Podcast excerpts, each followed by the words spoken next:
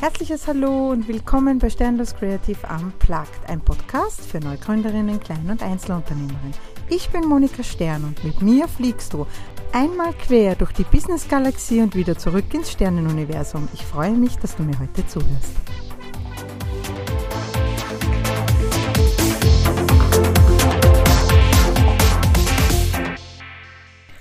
Hallihallo und einen wunderschönen Mittwochmorgen. Herzlich willkommen bei einer neuen Folge von Sternlos Creative Unplugged. Wir haben das Jahr 2024 und alle sprechen von Trends und von Neuem und ich habe mir überlegt, was gilt denn im Webdesign auch immer noch für das Jahr 2024? Ich habe das in drei Fokusthemen unterteilt und das möchte ich euch heute gern ein bisschen mitgeben damit ihr vielleicht mit eurem Webdesigner, eurer Webdesignerin drüber sprecht oder wenn ihr eure Website selbst gestaltet habt, dass ihr vielleicht euer Auge, also euren Fokus auf diese drei Themen legt. Und damit steigen wir auch gleich ein und beginnen mit Fokusthema Nummer eins. Das ist etwas, was ich immer zu meinen Kunden sage. Ich nenne es halt anders. Heute sage ich Optimierung des Nutzererlebnisses. Das heißt, bitte, bitte setzt bei allem, was ihr tut, die Kundenbrille auf. Ja, unsere Website ist nicht dazu da, nur unser Ego zu streicheln, sondern sie ist in erster Linie dazu da, dass unsere Kunden ganz schnell das spezielle Problem, weswegen sie auf unserer Seite sind, gelöst bekommen oder zumindestens einen Ansatz, dass wir es lösen können. Ja, eure Dienstleistung, euer Produkt euer Angebot sollte sofort erkennbar sein und der Nutzen sollte sich sofort für euren Kunden, euren Klienten widerspiegeln auf eurer Seite. Und dazu müssen die Interaktionen und die Berührungspunkte auf der Website aus dem Blick des Nutzers gesehen werden. Das ist wirklich ganz wichtig. Ich weiß, dass das nicht ganz einfach ist geht mir selber ja nicht anders, wenn wir so in unserer eigenen Bubble schwimmen und indem wir sind selbstständig und ich und es geht immer um mich und ich muss das tun ich muss dort tun und ich muss mich als Personenmarke präsentieren. Ja, also dieses ständige Ich, Ich, Ich lässt uns manchmal ein bisschen das wir oder das Du, Du, Du vergessen, ja. Und in Wirklichkeit geht's aber tatsächlich auf unserer Webseite in erster Linie um den anderen um denjenigen, der draufkommt und drauf schaut und sich dort in seiner Problemlösung, also in, in seinem Problem wiederfindet und wir die passende Lösung dafür anbieten. Ja, also verbessert bitte die Berührungspunkte und das Nutzererlebnis. Dazu gehört ganz, ganz klar für mich auch die Drei-Klick-Lösung. Das heißt, mit drei Klicks muss ich bei der Lösung sein. Ja, ich möchte nicht 150.000 Unterseiten für irgendwas haben oder auf der Startseite 10.000 Button, die mich, die mir ganz unterschiedliche Handlungsaufforderungen unter die Nase halten. Jede Seite sollte eine Handlungsaufforderung sein. Es ist in Ordnung, wenn auf der Startseite aus meiner Sicht drei verschiedene sind, ja, also Kontakt aufnehmen und zu den, zu den ähm, Produkten oder Dienstleistungen führen, weil die Startseite ja sowas wie das Schaufenster ist. Ja? Aber alle Produkt- und Dienstleistungsseiten sollten ganz klar einen Call to Action haben, einen Handlungsaufruf. Ja. Was soll der Interessierte, der Kunde, der User jetzt tun, wenn er auf dieser Seite ist? Ja, soll er in Kontakt mit euch treten? Soll er ein Angebot buchen? Soll er ein Erstgespräch buchen? Oder habt ihr schon ein bezahltes Strategiegespräch? Je nachdem. Konzentriert euch auf eine Sache. Ich sage ja immer ein bisschen, vielleicht nicht ganz wertschätzend, es muss dem dümmsten Erdäpfel klar sein, was zu tun ist. Aber es ist tatsächlich so, man muss es auf Anhieb verstehen. Ja, wir wollen nicht verwirrt sein. Weil sind wir verwirrt, gehen wir einfach wieder. Ja, und sind wir ganz viel verwirrt, kommen wir auch nicht zurück. Ja, in diesem Sinne bitte das Nutzer Verhalten eurer Seite, macht es den Leuten so einfach wie möglich. Ja, macht es so intuitiv wie möglich. Das heißt, manchmal kommen äh, Kunden mit Wünschen zu mir, oh, ich möchte ganz speziell und ich möchte was ganz, ganz, ganz freaky und ganz, ja, ey, wollen wir das, wenn wir selber Webseiten besuchen? Hinterfragt das bitte. Ja, möchtet ihr das selbst nicht? dann lasst das auch auf eurer Website. Ja, weil das, was wir selbst nicht machen, ihr wisst ja, Zielgruppe, Kunden, Werte und so, hm, da gibt's ja Überschneidungspunkte. Und wenn ich das jetzt selber gar nicht will und das dann auf meiner Webseite implementiere, heißt, ähm, ich habe die falsche Zielgruppenansprache aus meiner Sicht. Ja, Daher überlegt euch das gut. Noch dazu sind wir jetzt im Laufe, je älter das Internet wird und je öfter wir Webseiten besuchen, ja gewisse Dinge einfach gewöhnt. Ja, wir wissen, dass diese drei Stricheln am Handy der Burger-Button sind und wenn man da draufklickt, geht ein Menü auf. Ja, machen wir daraus bitte nicht einen Kreis, zum Beispiel. Ja, Tu mir nicht verwirren. Ich meine, die Position wäre gut, aber wenn jetzt die Position auch nicht stimmt, ja, dann wird's für den User schon wieder schwieriger und ihr schafft eine Barriere, eine Hürde. Ja, und das wollt ihr auf eurer Website tatsächlich überhaupt nicht. Ja, also lasst uns doch das Maximale aus der Benutzung unserer Website für unsere Besucher herausholen. Fokus 2 das ist jetzt was, was ich nicht ganz so super finde. Das hat mir schon in der Mode nicht gefallen, aber jetzt im Webdesign und in, auf den Webseiten und in den Drucksorten kommt es tatsächlich zurück. Das ist das Little Bit Retro. Also plötzlich sehen wir wieder Dinge aus den 80er und den 90er Jahren. Die Generation, Generation Z steht total drauf. Die Generation 70er Jahre, die ich bin, findet es jetzt ein bisschen schräg. Ja, also ähm, ich kann so teilweise mit, speziell die 90er finde ich gar nicht gut, ja, aber es ist wieder in Farbverläufe zu tun. Es ist wieder in ähm, alte Retro-Symbole zu verwenden, ja. Ähm, zum Thema Farbverlauf. Ich habe tatsächlich vor einigen Wochen jetzt einen Farbverlauf bei einer Klientin eingebaut, weil es einfach extrem gut dazu gepasst hat.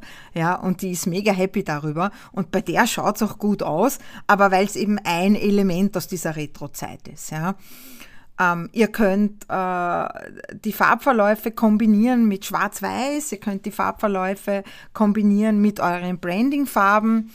Ähm, wie alles in allem ist, ähm, es muss zusammenpassen und natürlich macht die Menge das Gift. Ja? Das heißt, wenn wir jetzt schon ganz viele Retro-Symbole auf der Seite haben, dann noch fünf Farbverläufe einbauen, ähm, dann kann einem schon designtechnisch ordentlich schwindlig werden. Ja? Also überlegt euch das gut, vielleicht auf jeder Seite eines der Elemente oder maximal zwei. Das heißt ein Retro-Symbol und ein, ein Farbverlauf und ihr seid gut mit dabei. Ja?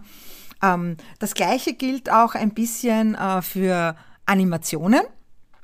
Tatsächlich sind auch die wieder ein bisschen im Kommen, aber die sanften Animationen. Das heißt, wenn ich mit der Maus über einen Button fahre, dass sich die Farbe wechselt oder wenn ich auf der Seite nach unten scrolle, dass die Elemente so sanft hereinschwingen, ja.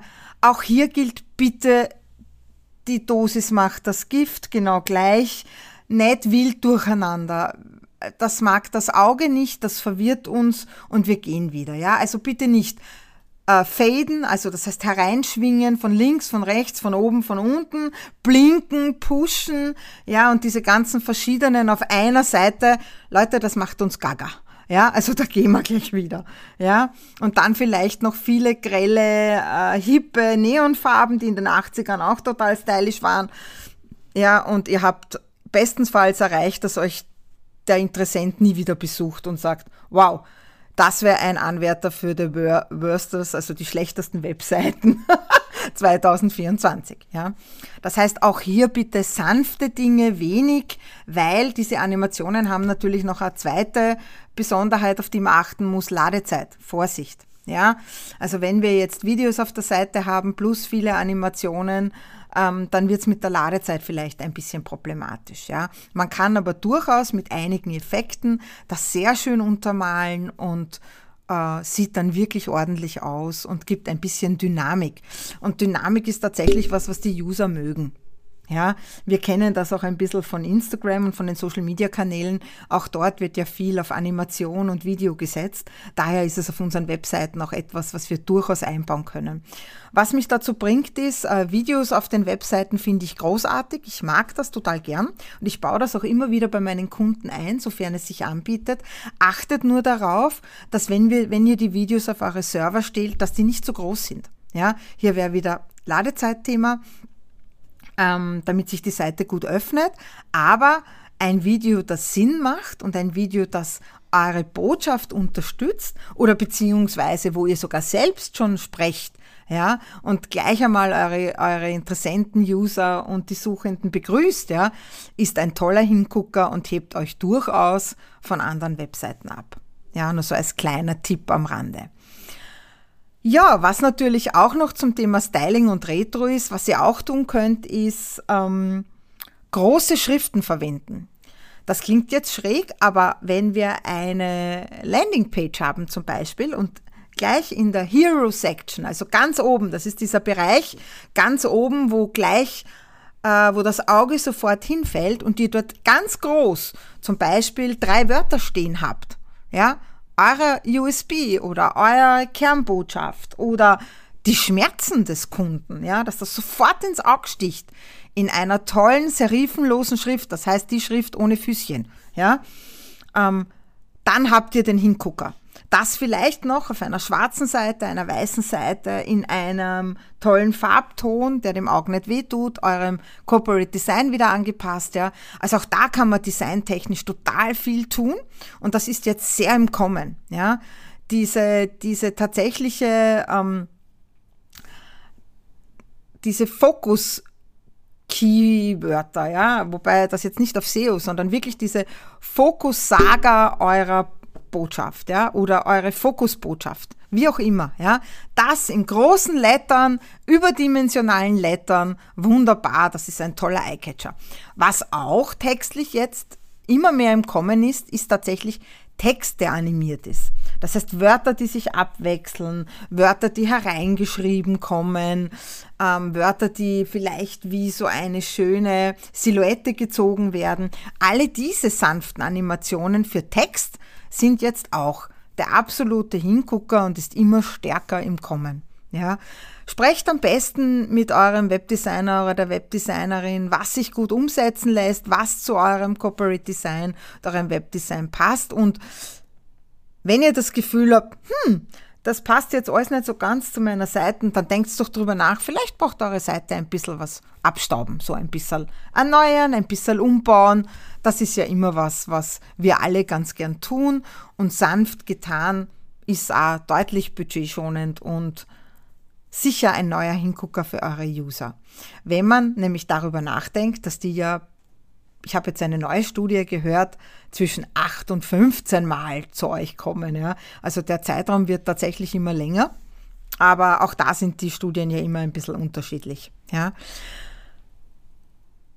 Egal wie ihr euch entscheidet, ob es nun die Farbverläufe, der animierte Text, die sanften Animationen, bitte, bitte achtet immer, dass es in Summe nicht zu viel wird. Nochmal mein deutlicher Hinweis, ja, weil sonst erreichen wir tatsächlich das totale Gegenteil von dem, was wir eigentlich wollten. So sind wir schon beim Fokus 3. Und Fokus 3 ist etwas, das nicht nur aus menschlicher Sicht sehr wichtig ist für mich und auf das ich versuche auch zu achten, sondern was auch für Google tatsächlich was ist, was immer wichtiger wird, das ist barrierefreies Design. Das heißt, bitte schaffen wir doch Möglichkeiten, Menschen, die in irgendeiner Form eine Beeinträchtigung, eine Leistungsminderung oder sonst irgendwas haben, dass sie Zugang haben zu den Inhalten im Internet. Ja? Und dazu gehört einfach barrierefreies Design. Das heißt größere Schriften. Dazu muss ich sagen, dass meine Kunden nie glücklich sind, wenn ich durchschnittlich größere äh, Brotschriften verwende. Ich mache das gern. Ich verschwende es immer ein bisschen größer und man lässt mich das dann immer runterkorrigieren. Ich mache das aber schon automatisch, weil Leute mit einer Sehschwäche tun sich deutlich leichter, wenn sie größer geschrieben sind, die Texte. Ja, also achtet vielleicht da ein bisschen außerhalb eures Sofas. Ja, ähm, auch hier dürfen wir ein bisschen den anderen entgegengehen und dem Besucher entgegengehen. Ja, das gleiche gilt für Kontraste. Achten wir auf starke Kontraste. Hier auch wieder Zielgruppe. Haben wir junge Menschen als Zielgruppe? Haben wir ältere Menschen als Zielgruppe? Ja, ein bisschen Farbkontraste achten. Was können die besser lesen? Womit kann ich Sie noch weiter unterstützen? Es gibt zum Beispiel die Funktion, dass man Bilder nicht nur den Alttext ausfüllt, der für Google ja relevant ist und für die Suchenden, sondern dass man die Bilder auch beschreibt. Ja, das wird nämlich dann sehbeeinträchtigten Menschen vorgelesen. Hier gilt wieder, bitte schreibt keine Romane da rein, ja, weil niemand möchte bei einem Bild eine Viertelstunde beschäftigt sein, sondern kurz und knapp, was ist auf dem Bild zu sehen. Damit unterstützt ihr einfach nachhaltig Menschen, die eine Sehbeeinträchtigung haben.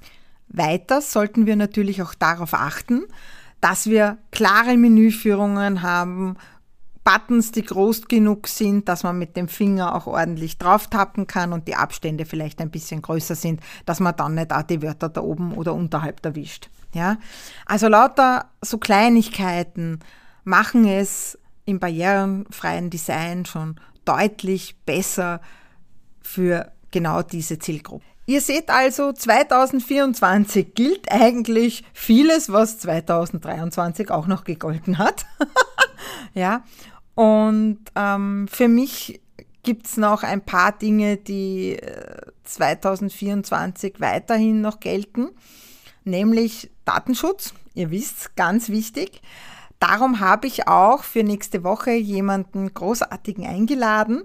Nächste Woche wird es ein wunderbares Interview mit der lieben Elisa Drescher geben äh, von Skyline, ähm, ihrerseits Datenschutzjuristin. Und ich freue mich sehr drauf ähm, weil auch das Thema aus meiner Sicht für die Zukunft immer mehr Gewichtung haben wird, obwohl es das ja schon lang haben sollte, aber wir wissen, dass das anders ist und daher freut euch ganz klar auf nächste Woche. Habt ihr noch was, was ihr glaubt, dass 2024 beim Webdesign unbedingt dabei sein muss oder was ihr glaubt, was für eure Webseiten ein Must-Have ist, dann bitte schreibt mir doch unter podcast.sternloskreative.com. Wie immer danke ich euch fürs Zuhören, freue mich über eine Bewertung und euer Feedback. Ich wünsche euch einen großartigen Mittwoch, eure Monika. Danke, dass du uns auf den Ohren hast. Nun möchtest du uns vielleicht auch auf den Augen? Dann schaut einfach bei sternloskreativ.com vorbei oder folge uns auf den Social Media Kanälen. Wir freuen uns über eine Bewertung und deine Unterstützung.